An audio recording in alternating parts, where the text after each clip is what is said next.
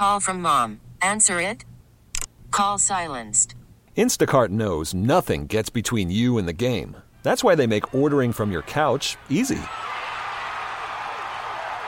Stock up today and get all your groceries for the week delivered in as fast as 30 minutes without missing a minute of the game. You have 47 new voicemails. Download the app to get free delivery on your first three orders while supplies last. Minimum $10 per order. Additional terms apply. This episode is brought to you by Progressive Insurance. Whether you love true crime or comedy, celebrity interviews or news, you call the shots on what's in your podcast queue. And guess what?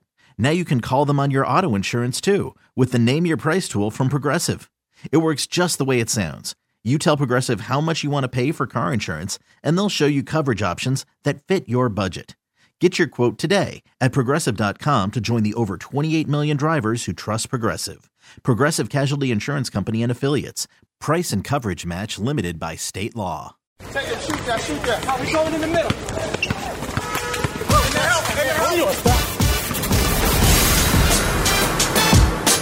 Welcome to City Game, your Brooklyn Nets podcast on WFAN and radio.com.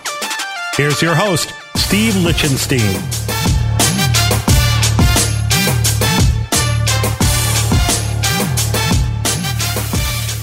And hello again, everyone, and welcome to another episode of the City Game Podcast, the show for Brooklyn Nets fans. I'm Steve Lichtenstein of WFAN.com, and folks, how about this road trip? Three straight wins and four nights out west, including Tuesday night's incredible comeback in Phoenix. Game we all thought was a schedule loss, or at least I did, you know, with no Kevin Durant or Kyrie Irving. Just an amazing performance by this team. You know, I think we all feel this season has been a bit of a roller coaster ride. Ups, downs, players coming in and out of the lineup, awesome wins, few brutal losses. But overall, I mean, you really have to like where the Nets are right now. I mean, you look around the league, you know, you have a handful of teams that, you know, haven't been hit by that devastating injury to a star or COVID 19 distraction. You know, inconsistency reigns supreme this year. So, you know, I guess the Nets at 18 and 12, they aren't in bad shape and I'm going to get into how they can get even better on this show. And to help me with that, I got another one of my old favorite special guests, Michael Scotto of HoopsHype.com, popped in to chat before last night's game. He had some great nuggets, so you're going to want to stick around for that. I think you'll enjoy it. As always, I ask that you please subscribe to this podcast when you can on radio.com, Apple Podcasts, Stitcher, or whatever platform you're using right now. And feel free to let me know what you think in the Apple Podcast review section. So, about last night, you know, I think I tweeted sometime in the first quarter that I wish there was a way the rest of that game could be simmed. That the only thing to look forward to is seeing the new guys get in some run. You know, Noah Vonleh and Andre Roberson. But, you know, as they say, that's why they play the games. You know, Brooklyn fought back from 21 points down at halftime. The team tweeted out that it was the largest deficit they've ever overcome to win a game since they entered the NBA in 1976. Really had no business even being in it, you know, with that severely undersized lineup. In crunch time, you know, they played Landry Shamet and Tyler Johnson, you know, alongside James Harden, Joe Harris, and Jeff Green. And with Devin Booker going nuts early and Chris Paul late. You know, in the second half, Green had to jump out on every Phoenix screen, you know, leaving the Nets overwhelmed underneath. And still, you know, they clawed back. Point here, two points there. One of their 12 three pointers and 22 attempts in the second half. That's crazy. You know, they hit 27 threes against Sacramento the night before. That was a team record, and they hit 12 in the second half against a much, much better defense. Johnson himself made four out of five threes, big ones in the second half. And Harden? Well, he was simply magnificent. His second half numbers 18 points, 7 assists, 5 rebounds. Put the team on his back. You know, I thought Steve Nash erred and not going offense defense with Bruce Brown in for Shamet in the last two minutes. Well, Shamet proved me wrong again.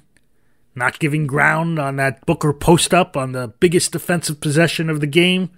You know, the one right after Harden's three gave Brooklyn its first lead of the night. So, you know, I asked Johnson after the game about how the Nets managed to hold off the bigger Suns, and here's his response. Hi, Tyler. Uh, with all the switching you guys did on defense and Kevin not being there, leaving you know a relatively small smaller line on the floor, what what kind of techniques or strategy do you have to use uh, when you're matched up on a switch against a bigger player? You got to have some heart. You know, you know, no heart, it's over for you. So, you know, we just got some guys who who uh, who want to guard. You know, and at the end of the day, that's what it comes down to. If you you're going to let somebody bully you around, you know, then you really have no business being on the court. You know, it doesn't matter if they're a little bit taller or a little bit bigger. Then you know that uh, you're going to have help on, and, and you got to know your rotation. So, at the end of the day, that really doesn't matter. So you gotta have heart. Uh, you gotta love it. That was that guard Tyler Johnson after that miraculous win in Phoenix last night. One that brought back fond memories of a similar game two years ago. Probably remember the D'Angelo Russell game in Sacramento. If I ever get to see Ryan Ruocco again, I'll have to ask him to compare, you know, those end of game calls. Both gave me chills for what it's worth. Anyway, Nets are now on a four game winning streak, including a really big win over Indiana in their last game at Barclays Center. And they're now past the halfway point of their grueling five game West Coast road trip. Still got a tough two games remaining in LA versus both the Lakers and the Clippers. But, you know, as you all know, they do seem to gear up better for those kind of challenges. So I guess we'll see. A lot will depend on the health of Durant, who injured his hamstring in his first game back at Golden State on Saturday night after missing his second full week of the season due to COVID 19 contact tracing quarantine. So we still don't know yet if this will turn out to be just a two game thing like Nash originally thought, or it's something that'll have to be monitored going forward. You know, in my heart, I believe KD wants to be in there for the Lakers game on prime time Thursday night. Though I'd say that, you know, LA losing Anthony Davis to a sore Achilles kind of takes a little luster off that meeting. And as for Irving, I mean, we all could see KD shove him after the Harden three ball, and it's not like Irving broke his back or anything. Nash did say that Kyrie needed treatment at halftime in Sacramento on Monday night. But this one walks and talks like a load management night off that the Nets had a paper over to avoid a fine for having a superstar miss a national TV game. So, you know, I think the most important thing we've learned from this streak is how this team has to play. Connected defensively, lots of effort, lots of communication. You know, in Golden State, the Nets held Stephen Curry, who's been on fire for about a month, they held him to two for nine from three. Rarely gave him any space to get off a good look. No NBA.com's tracking had uh, only one catch and shoot three allowed. Think about all the different types of screens the Warriors set to free up Steph. Just one catch and shoot? Again, connectivity and communication have to be spot on. Now, you'd think all the switching the Nets do on defense makes things easier, especially when they go with four guards, like when KD was at center that night at Golden State because DeAndre Jordan was out for personal reasons, or with Green again last night in Phoenix. But in reality, there's usually complications. You know, even when KD is in there with another big, it requires some nuance. You know, scram switching to quickly switch out of a switch, especially down low. Nets had been getting bludgeoned underneath on those earlier in the season. Actually, you know, they still are, just not as often. But that's how they've been getting away with playing small so far. You know, I don't know if it's going to be sustainable, but like everything else, you know, we're going to have to see. The larger point is that these recent games just goes to show you that, you know, this team just needs to play a little bit of defense. Because their offense, it's just ridiculous. I mean, the Nets have been shooting 51.3% from the floor as a team since James Harden came on board, nearly 42% from three. Some of the passing, I mean, it's been pure wizardry, like the Nets yes announcers have been saying. And when defenses take away some of their actions, you know, they can always find ways to score using their incredible one on one talents. And I worry as Nets fans, we're going to develop a tolerance to what we're seeing from these guys on a nightly basis, like a drug. I mean, Kyrie Irving goes off in Sacramento the other night for 40 points and it was taken, you know, matter of fact. He makes 9 of 11 threes. Like, that's normal. And Harden's passing? Wow. I mean, I wrote about it in a WFAN.com piece a couple weeks ago, and, you know, there's nothing more else I could say. You know, I asked Nets guard Bruce Brown about it after the Warriors game, and here's the clip of his response. Hi, Bruce. Uh, can you just, just put into words uh, what it's like to be on the receiving end of some of those passes from James? Yeah, they're crazy. Uh, really, we just make eye contact. Uh, like the the the one he threw full court, um, and I got the N one layup. Uh, we just literally made eye contact, and then he threw the ball, so I just went to go get it. Um, but usually he tells me just run, find openings. He's gonna find me, and he does every time. So I'll keep doing that. So yeah, three of Brown's eight field goals that night were assisted by Harden, and there were probably a couple others that he should have converted, but either blew the bunny or got fouled. Can't go overboard there. I mean, he's still shooting over 63% on his two point shots, even after, you know, that rough one for five outing in Phoenix. But, you know, as we all know, Brown's value is on the other end. And I think it's important that he continues to get time there because, as we've seen, it's the defense that usually determines how the Nets fare these days. You know, when they give some effort, I mean, they're really hard to beat. And when they lay down, like they did in Detroit last Tuesday, it gets ugly. I asked Steve Nash after the Kings game about how some of the team's defensive successes can help root out further lapses, and here's his response. Uh, question similar to Christian's. Uh, on the defensive side, now that you have uh, a template of what has been working, does that make it easier for you to figure out and to communicate to the players when, let's say, like during the first quarter tonight, uh, it wasn't going as well? Absolutely. You know, we we're pretty. You know, I think we're we're starting to feel pretty comfortable with with our our schemes and our approach. Um, so we we're we're getting past hopefully the the kind of identifying and and observing stage, and now we're starting to build. So hopefully there's some consistency coming where we can get a little sharper, a little better, have more prolonged stretches, and like I said, uh, have that sustainability or consistency. So well, hopefully we're turning a little bit of a corner here, but a long way to go. Um, and it's going to take a lot of effort and a lot of concentration and togetherness, but you know we're on the right path right now. Again, that was Nets coach Steve Nash, who could sure use some reinforcements so he doesn't overtax his stars. Harden played, what, 37 minutes last night on a back to back? I mean, Marks hasn't done Nash any favors with the way the roster was constructed, something I wrote about last week in WFAN.com.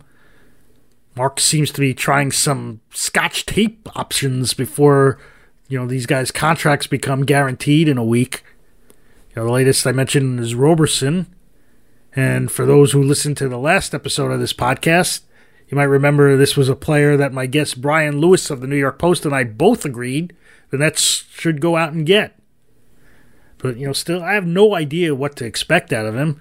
Guy was once an elite defender, but then was done in by some injury issues in his knee. Played a little bit in the bubble with Oklahoma City. Got benched in the playoffs. So, I mean, I guess the Nets will use him like they intended to with Iman Shumpert before, you know, he tweaked his hamstring in one of his first workouts as a net. Guy hasn't even had a chance to play in a game yet. But, you know, going by Noah Vonleh, I mean, that guy looks like he hasn't played in a year because he hasn't. And, you know, when Norvel Pelle was here, he looked like he never learned how to play the game. So, you know, he was cut to make room for Roberson. So my point is that while I like the flyer they took on Roberson and Vonleh too, by the way, you know the odds that both of them are going to hang around through the end of the regular season they aren't all that great. And to talk about who the Nets might be looking at as the trade deadline and subsequent buyout market nears is my good friend Michael Scotto of hoopshype.com. And here's my interview with Michael. Folks, I'm so happy to bring back one of my favorite special guests. I've known this guy since I started covering the Nets back in 2012, and you all know him from all the NBA scoops he gets from his nonstop hustle, the NBA writer and podcast host for hoopshype.com. Welcome back, Michael Scotto. Thanks for coming on. Steve, it's always a pleasure to join you. How are you doing, brother? I miss seeing you at the arena. Yeah, me, you, and Pooch, right? Anyway, you know, uh, now that we're not there, I have to imagine that this pandemic has made you jump through some hoops, so to speak. I mean, ever since I've known you, you've been such a dedicated news hound, working the sidelines to talk to scouts and coaches and agents. So, how have you managed to work around all the restrictions of access? You know, Steve, that that's for me personally with the job. That's the thing I miss the most is being able to have those face-to-face conversations with players, coaches, executives, and fellow media members like yourself. Um, I've always found that that's the best way to uh, one, you know, build relationships and friendships, and two, just um, really just have better conversations. It's it's harder, I feel, doing things through text and um, you know, phone calls, um, especially during these heightened times with the pandemic. Um, and, and, honestly, just you know, for your own uh, sanity, you know, just getting out of the house more. It's a, it's, it's, it's a routine, and um, it it the I, I think the one thing that's different about it too is for me, you know, your your body rests a little bit more. You know, I I'm so used to traveling to Barclays Center, Madison Square Garden, often taking the train back and forth. You know, you come back late at night, um, you know, sometimes past 11:30, and um, it, I think it's been a little bit bit better on that wear and tear aspect. But certainly, you miss the the relationship aspect, and and you know, one thing I think for for media members too. You know, you would hear sometimes about maybe some locker room blow up stories and guys getting into heated exchanges or you would hear things outside the locker room. Well, can't do that now. You know, we don't have that access. So that's uh, that's an unfortunate thing and that we have to navigate. But uh, it is what it is at this point. Well, you're still so really well clued into what's going on around the league, and I hear you. I meant all that you said, but the listeners really want to know. Uh, you know, they want to they want your insights as to who's coming here next. You know, you've heard just as we've been talking, the Nets made official the Andre Roberson signing. They swapped out Norvel Pelle's roster slot. So, what are you hearing about other potential targets for the bottom of Brooklyn's roster? Uh, you know, I think what we're going to see more of is kind of similar moves to the Norvel Pelle and Andre Roberson uh, switch. A lot of these guys have non guaranteed contracts for the Nets, and they're timed so that they're able to be players in the buyout market coming up. Um, you know, you look at some of the guys that they have on non-guaranteed contracts. You've got Andre Roberson from one, uh, which I reported last night that his deal was a one-year non-guaranteed. Iman Shumpert. Uh, you know, Timothy Luwawu-Cabarrot is, but he's not going anywhere. And uh, Noah Vonleh, and you know, you have Chiozza as well. So um, they've got a ton of room for flexibility. I think you know the answer to your question is it depends on who hits the market. Certainly, um, you know a guy like Andre Drummond would be ideal. However, you know, and, and, I know I've gotten this from a lot of Nets fans asking too on my own Twitter when I had reported about um, you know Drummond's trade value and whatnot around the league. Uh, for Hoops Hype, we did a poll on that, questioning executives what they thought his trade value was. And, um, you know, the answers that we had gotten back were uh, out of the eight executives, four of them thought he can get a second round pick or maybe multiple second round picks. Uh, if not, maybe you could squeeze a protected first. I don't know if I saw that. And two others were hoping he would go for the buyout. But from Cleveland's perspective, that didn't make a ton of sense because you could always then sign and trade him, even if you retain him after the deadline, um, which they don't necessarily want to do given the fact that he's sitting out now and Jarrett Allen's the future. But anytime you've got a 27 year old center who's averaging a double double, uh, that's an asset. You know, I thought the the notion of him getting a buyout wasn't as likely, and so. Well, I agree with you, but how can Cleveland, uh, you know, get teams to match the salaries? I think the number that they came up with was about 23 million. That was the 125 percent or something. You know, like a team like Toronto, I saw some guy tweet they'd have to send like four guys yeah, including yeah, no, Norman match Powell to get to done. match his salary is extremely difficult. You know, make no no mistake about it. That that's an excellent point. Um, I think if you're going to do anything like that, it would have to be a, especially if you're the Nets. Um, there's a likely shot it would have to be a a multi-team deal, a three-team deal. Now, I mean, look, you could theoretically try and, you know, if you want to play on the uh, trade machine, you know, sure, you could like try to combine a bunch of salaries, you know, maybe a DeAndre Jordan and a Spencer Dinwiddie, um, and then picks, but um, it, it's just tricky because his salary is so high. Um, you know, I, I think for the Nets, you know, when you were asking me specifically what guys, I, we don't know yet because the buyout market hasn't developed, but I think any veteran guy um, is going to look to to join this team. They're a championship contender. And, you know, the biggest thing is if you have a relationship or some tie to Kevin Durant, uh, you're definitely going to be play here with the Nets. We saw with Roberson, you know, Royal Ivey joined the coaching staff. Um, you know, this is Kevin Durant's team. They want to not only make him happy, but uh, they trust his input uh, as a guy that's won in Golden State as well. It's it's a collaborative effort. So, um, yeah, I still think it's a little early, you know, being that the trade deadline is about uh, five weeks away or so. It, it's going to take time to develop. You know, you obviously hear JJ Redick's name thrown around because he's got an apartment in Dumbo. And for the listeners, I can Great, confirm, another guard. I well, you know, hey, listen, you can never have enough shooting, but I can confirm. I will say this: I can confirm. I have seen JJ Redick in Cobble Hill on Henry Street. It's you know, it's my area. I've, I've seen him walking. Like it now, this was obviously in the off season. It wasn't now, but um, you know, for for those that are keeping tabs on that, you know, I think for the Nets, obviously the biggest thing they're going to have to shore up, whether it's a trade market or the buyout, is is their front court, uh, rebounding and shot blocking. You know, and you know who knows what could happen with uh with Blake Griffin as well. Um, yeah, I, think want to bring be- him up because, you know, he was a guy I thought might have made sense when it looked like the Harden trade would have fallen apart. But boy, is he taking a step backwards. What do you, and you did an article, you know, where you did your talking to scouts. What was uh, the genesis, or excuse me, what was the conclusion to that piece?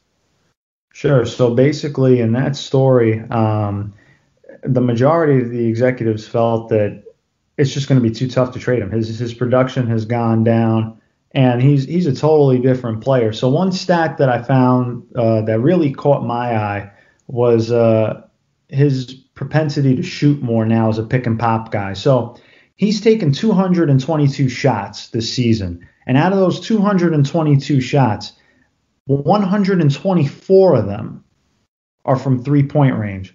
Now, the problem with that is he's shooting 31.5% from three point range. Uh, that's not going to get it done. He hasn't dunked. It's well chronicled since uh, December of 2019. And, um, you know, for a guy like Blake, I think he's the type of guy that could fit a playoff team as a rotation guy, either, you know, if he's going to start, play limited minutes, or whether it's come off the bench. But I still think uh, he would be rejuvenated playing for a title with a contender. Now, I'm not saying he's going to go back to Lob City, but if you're trying to get a guy on a minimum or slightly more than that for you know the rest of the season, it's it's more than worth the gamble. That that was the biggest thing I had gotten from the executives was that he would absolutely be um, sought after by teams, even though you know he's going to hit the buyout market. It it just Is he more likely to be bought out? I mean, he's got two years left on his contract. Drummond is,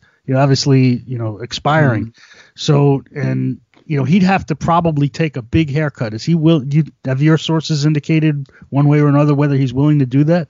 Well, they're trying to figure that out now, what what it would be, because you know behind the scenes, and you know, even one of the executives uh, said it in the piece on Hoops Hype that for him, his agent right now has to be kind of working a little bit behind the scenes here to see what the landscape would look like.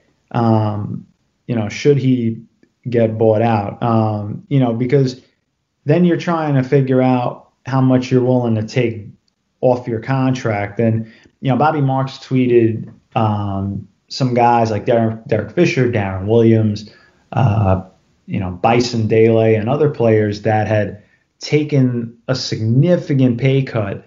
Uh, you know, you're talking over uh, $10 million or so. And, uh, you know, Blake, right now this season, Blake is the eighth highest paid player.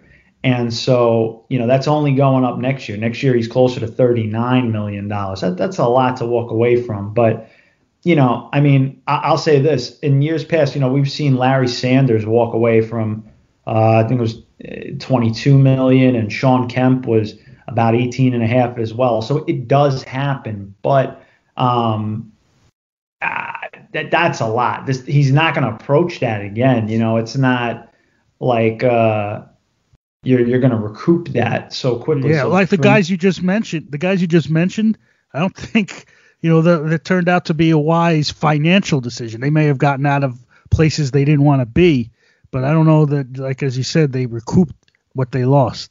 No, no, and I mean they all did it for different reasons, but yeah, I you know purely from a basketball perspective, if he hit the buyout market, there's going to be a ton of executives that are looking at him as um, a guy that they can add. Because at this point, you know, Steve, the other thing, I, and I was talking about this with a few executives separately from the Blake Griffin story. A lot of the league right now, um, and I, you know, I know we'll touch on it in the East, but gosh, you know, you look at this uh, conference and um, right now the Hawks are the 11 seed, and they're tied with Miami, and, and they're 11 and 16. And then you've got a two and a half game difference between the 11 seed and the four seed. That's not that big a gap at all. And even in the you know the West is obviously um, a juggernaut as well, but there, there's a little bit uh, more of a gap there in terms of the teams in terms of the hierarchy. The East is so much more um, you know, competitively balanced. It everybody's kind of hovering around, you know, from the four to eight ranges. They're all hovering around 500. So, you know, a game here or there could change the entire complex of the standings. Yeah. So I know uh, we were, we, you mentioned the Eastern Conference. I can jump right there. You know, I'm with Michael Scotto of hoopshype.com.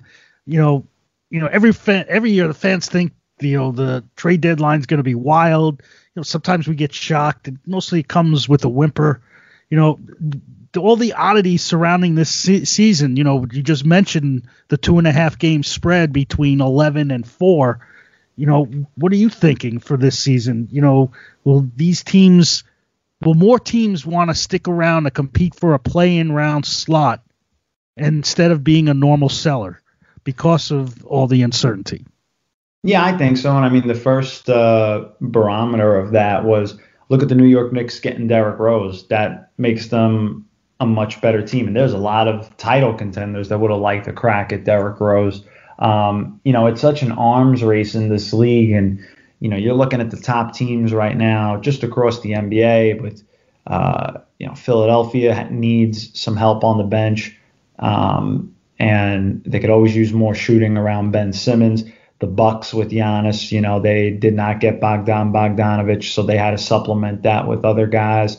Um, you know, they're always continuously looking to add to their depth. Brooklyn's going to be a contender for a lot of guys because everybody would like to play with the big three um, in Harden, Durant, and uh, Kyrie. And um, then, you know, when you look at the West, you get the two LA teams, uh, beautiful weather out there, and and anytime a lot of guys always want to play with LeBron. Um, and so I look at those guys to be some of the top buyout teams. And then other places, you know, a lot of veterans also are looking for like the best fit. Now we saw, you know, Carmelo Anthony go to the Blazers and get a chance to play. Sometimes guys want to go out on their own terms and still be productive, and that was a great fit for him. So you look at those type of uh, scenarios. When I look at Brooklyn, I just think if you're a front court player, um, that's a prime destination if you're going to be hitting the buyout market.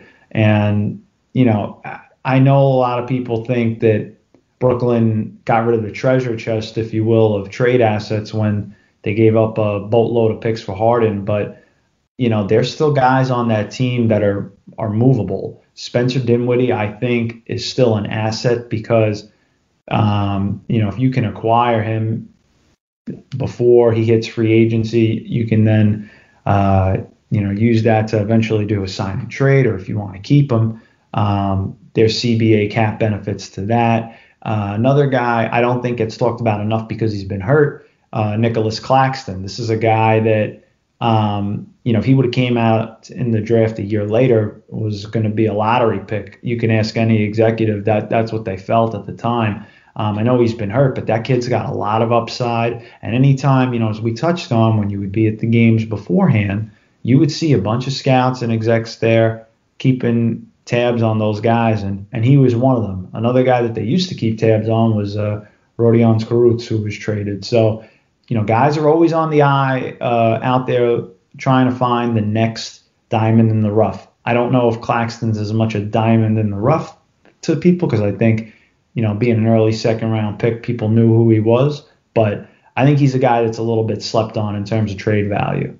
And then it's all about finding the money. That's the biggest thing. If you're, you know, if you're trying to get a guy that's see see here's one more thing I'd say, Steve. Like when you look at contenders, they're probably over the cap, and you have to it gives you less wiggle room financially. But if you've got, uh, you know, if you're trying to do a trade, you you know, look at a team like Oklahoma City. They've got Al Horford and George Hill. Those are guys like you might want to target. I'm not saying for the Nets. I'm just saying in general um, you know, and you give them like a small pick or something, and and that's that's where it's got to match. So not only you got to look at salaries, you got to look at the need and the fit. But if there's a front court guy, whether it's in the trade market or the buyout market, best believe that Brooklyn is going to be in the mix for it and and doing the due diligence.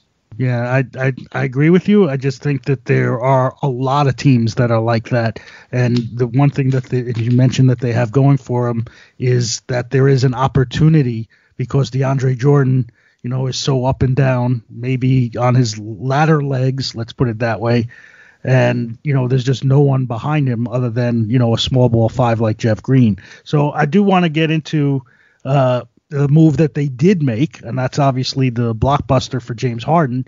And I'm not sure, you know, I tried to find out where you stood when the deal was made, but you, you got to admit so far that it's working, right? I mean, you could talk about how much they miss a guy like Jarrett Allen on the defensive end, but you know what we're watching now from Harden is, has been brilliant. You know, oh, am oh, I being I, short-sighted in my thinking? No, not at all. Look, I think see this is the other thing that I, I think fans and NBA Twitter, you know, eh, you got to give to get. And Jarrett Allen is going to be a fine piece and a, and a starting caliber center. Is he going to be an all star one day? I'm not sure. Is Caris LeVert going to be an all star? Yeah, he showed flashes of it, but we don't know if it's going to be fully consistent. Um, and, you know, I, I wish Caris the best in terms of his health going forward. Um, but to me, it was a no brainer. I mean, this is a stars league, and you know, putting a big three together like that, yes, you take a step back defensively. However, that is what the trade and buyout market is for to supplement that. Uh, you know, Steve, the biggest thing I would say is you'd rather have depth in the backcourt and the wing. You'd rather have star power there. Um, yeah, you know, Joel Embiid and Nikola Jokic and uh, I guess you could throw Rudy Gobert in there. You know, there are some star big men in this league, but um, to me, look at what the Lakers did when they had Dwight Howard on a minimum and JaVale McGee at a small salary, and they won the championship. Big men, you know, Hassan Whiteside signed for a minimum this offseason. Uh, Hassan Whiteside, in my opinion, you know, is more talented than that contract showed. So you know, big men are not as valued around the league. I think they are more available than finding a guy that can get you a triple double on a nightly basis. To me, it was a no brainer. And, you know, I, I, had, you know, written this story on uh, Hoops Hype as well when we, we did the, the Zoom call with uh, Jarrett Allen. Jarrett Allen said he would have did the trade if he was Sean Marks too. I mean, that, you know, a lot of people get, you know, when people get traded, you know, you see John Wall get upset about getting traded it's not like he's saying, yeah, I would have did it for Russell Westbrook. No, you know, Jarrett Allen's like, yeah, I would have. And um, even Taurean Prince said the same thing. I asked him as well on the Zoom call. So, it, yeah, it, it's just really a no-brainer. I mean, like, it. I think sometimes people overthink things. And well, I think what happened in, in Harden's case is they saw how he how he played in Houston. And it, I, I talked to Greg Logan of Newsday about this because he did not like it also because he, you know, his game was not aesthetically pleasing. A lot of dribbling, one on one, chucking. But mm-hmm. the way he's playing now, with you know, 16 assists, like that was that was like nothing last night. You know, you didn't even know he had like 16 assists. But, well, and then there's some passes that he makes that you know or Magic Johnson like. Well, that's the thing, Steve. You know, I think people forget this. Coming into the season, Harden led the league in assists twice. D'Antoni put him at point guard. He reunited with him here in Brooklyn as he's an assistant on Steve Nash's staff. He's with Steve Nash. You know, and, and a lot of people made the thing about, you know, him and Kyrie or who's going to be the point guard. James Harden's always had more assists than Kyrie. With all due respect to Kyrie, Kyrie's always been an assassin when it comes to isolation plays, and um, you know he's played off the ball with LeBron James in Cleveland. He's doing that now here in Brooklyn. And he it's just a balancing act. And great players like to play with great players. It makes the game easier. And you know, Kevin Durant, he adjusted to it when he went to Golden State and played with Klay Thompson and Steph Curry and Draymond Green. Um, and it worked. So to me, it was I, I, guess you can't call it a no-brainer because you gave up obviously you know the seven uh, picks, but if you win the title, who cares? And you're and not only that, you're setting yourself up where um, I, I've always been a kind of guy that put the chips in the center of the table and go for it. It's very rare you get this opportunity to have three Hall of Fame players on the floor together. You got to go for it. You you know it's not like by doing that. This is different, and I think people didn't understand this at first. This is different than when the Nets tried to do it with Garnett, Pierce, Lopez, yeah. Joe Johnson, and Deron. Those, Williams. you know, Garnett and Pierce were on their last legs. These exactly. still, they're, they're still going to be all-star starters. Yeah, they're smacking their prime right now, and you know, with all due respect, like you don't know anytime Kevin Durant like goes down, I get a little nervous just because obviously the guy had a major Achilles injury. You don't know. I mean, knock on wood. You hope a guy like Kevin Durant go doesn't go down or Kyrie. Kyrie's been injury prone in his career. You've got to go for it now while they're in their prime. If you don't, my thing, Steve, this is what I said to anybody privately about this trade. If you don't put your chips in the center of the table for it now, when are you going to do it? I mean, I agree. I agree with you wholeheartedly. I want to tie all this together because you did mention something about you know guards being you know important. You know, because mm-hmm. I, I my concern is that Marks is going to fail in surrounding you know in balancing the roster, and you know I thought that he had opportunities in the off season, and I'm watching all these guys like Serge Ibaka, Nick Batum, guys who are like six seven through six 6'10, 6'11, go elsewhere. You know, and I'm looking and he's getting, you know, besides Jeff Green, who I think was a tremendous pickup, why all the guards? I mean, did they really need Landry Shamet, Bruce Brown, and Tyler Johnson? You know, and when they already had Dinwiddie and LeVert and Irving, um, you know, obviously they, you know, at the time they didn't know they were going to get LeVert for Harden, but even now, Harden, Irving, and if Dinwiddie, you know, if you know, you didn't know Dinwiddie was going to get hurt, but if those were enough guards, you didn't need the bottom of the roster with the with guys like Shamet and Tyler Johnson. You needed more wings and forwards. Well, the thing was they didn't have, to me they didn't have the uh, they they didn't have as much money as the Clippers did to get Ibaka. So to me that was a deal breaker for them there. Um, you look at the guys they brought in. Bruce Bruce Brown's been awesome for them, but to the to the other guys you mentioned, you know, Jeff Green came in on a minimum, and same thing with Tyler Johnson. You know, these guys, those were the best bargain deals they can get um, because of their cap situation. I, to me, uh, who was the other guy you said beside? Oh, Nick Batum. Batum. So, so here's the thing about Batum. Yeah, they, you know, same thing. Um, you know, it comes down to money, but also like my thing. I'll say this: Ibaka. I like Ibaka a lot. I think he would have been a great fit for this team, no doubt about it. Um, that said, that was a financial decision that was kind of simple for him um, at the time with the mid level. Now, when you're talking about Batum, Nick Batum to me is a guy that is good in a contract year.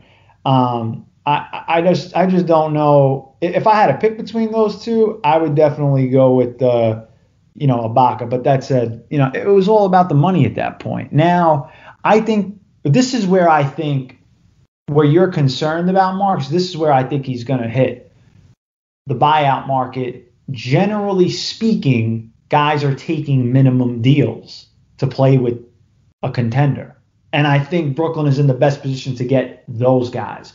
Now, it's not, you, you, I don't really, unless, you know, a team has an exception of either, you know, well, the Jets have two of them. exception. They have, yeah, the Nets well, have the Dinwiddie disabled player, and they still they still have their taxpayer mid level, so they haven't used it. And you know, I, I'm I'm wondering if Marks is going to find the right guy for that. Yeah, and I mean, I think you, I think they will. I think it's almost going to be like, um, could I compare it to? Well, you know, look at it this way: the way like Kevin Durant kind of, you know, as the myth goes, you know, told them that you know he's just uh, he was just coming and that was it. These great players are talking to each other and and and they're gonna they're gonna come. I have I would imagine you know, Katie, Durant, and Kyrie, if they send a text to somebody, hey, come on, come through, join the ship, let's get it. That's that's all you need. It the the recipe is there. And again, I opportunity for any front court player here, it it would be incredible. And you're getting in a pick and roll with Harden. So I, I just think they're going to be fine in that regard. I I am well aware that there are some nights the Nets can't stop a nosebleed on defense. Um, and, and I'm I'm well aware of that. I just think that it's easier to find a shot blocking big or a rebounder.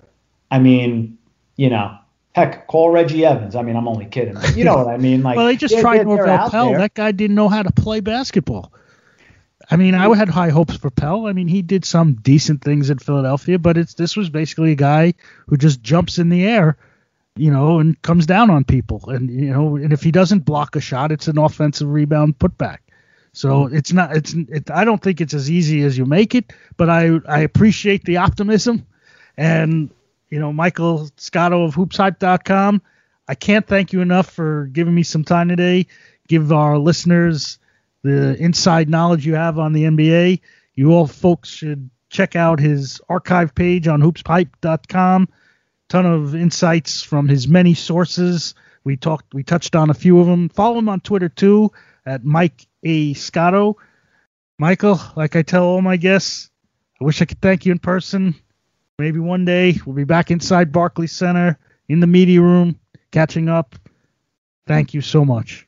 Hopefully soon, brother. I wish the best for you and your family, and stay safe. I look forward to uh, reuniting, hopefully, uh, you know, sometime in the calendar year. Great job there by Michael Scotto of hoopshype.com, like he always does when he comes on this podcast. Thank you, Michael. So I have just one more thing I want to get to that's somewhat related to that conversation, and it surrounds Spencer Dinwiddie. And I must tell you that I, I just get a kick out of when my questions in these net Zoom sessions create news. Know that I'm not tooting my own horn here. You know, the satisfaction that I did my job is enough. But I did want to share with you, you know, Nash's response after I asked him to comment on Dinwiddie's social media posting about, you know, his supposedly speedy recovery from his ACL surgery. So here's the full clip. Hi, Steve. I don't know if you saw, but Spencer's been posting a lot on social media about uh, how far along he is in his recovery, and seems to be possible that he can uh, return at some point this season. Do you share his sense of optimism? I share a sense of optimism for him being back playing and being as good as he ever was, but I, I certainly don't want to put any undue pressure, unrealistic, um, you know, expectations on him returning this season. Uh, you know, my number one concern with Spencer is long-term health and ability to play and for, you know, and, and finish his career at a really high level. So that, that to me is way more important than trying to rush him back for our own self-interest here. Um, you know, we all know that he's a hard worker. He's incredibly strong and heals quickly. Uh, but at the same time, you know, like the Kevin situation where he had those extra months to adapt to playing.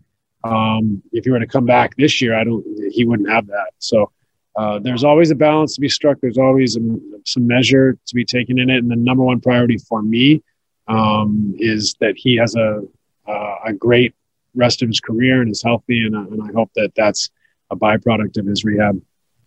So, from what I gathered there, sure didn't sound like the Nets are going to let Dinwiddie try to come back this season. Though I wonder if the Nets are telling prospective trade partners something different. As Michael Scotto said, Dinwiddie is Brooklyn's most tradable asset. The issue there is that the NBA trade deadline is March 25th, while the date for which players need to be waived in order to be eligible for postseason play is, I believe, April 9th. Nets have a $5.7 million disabled player exception that can be used to sign a buyout target, they lose it if they trade Dinwiddie. All these, you know, will be factors as to what Marks can accomplish through more moves throughout this season, you know, to make this team more complete. So with that, I think it's time to wrap up this episode of the City Game Podcast. Again, thank you very much to Michael Scotto of hoopshype.com for providing his insights into both the Nets and the NBA.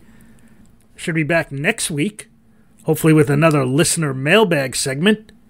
Sorry I didn't get one in today, just these West Coast games run so darn late. Hope that doesn't dissuade you from subscribing to this podcast on radio.com, Apple Podcast, Stitcher, or wherever you're downloading these episodes. Please feel free to also post some nice comments on Apple Podcasts if you get a chance. So until next time, I'm Steve Lichtenstein of WFAN.com saying thank you for listening to the City Game Podcast.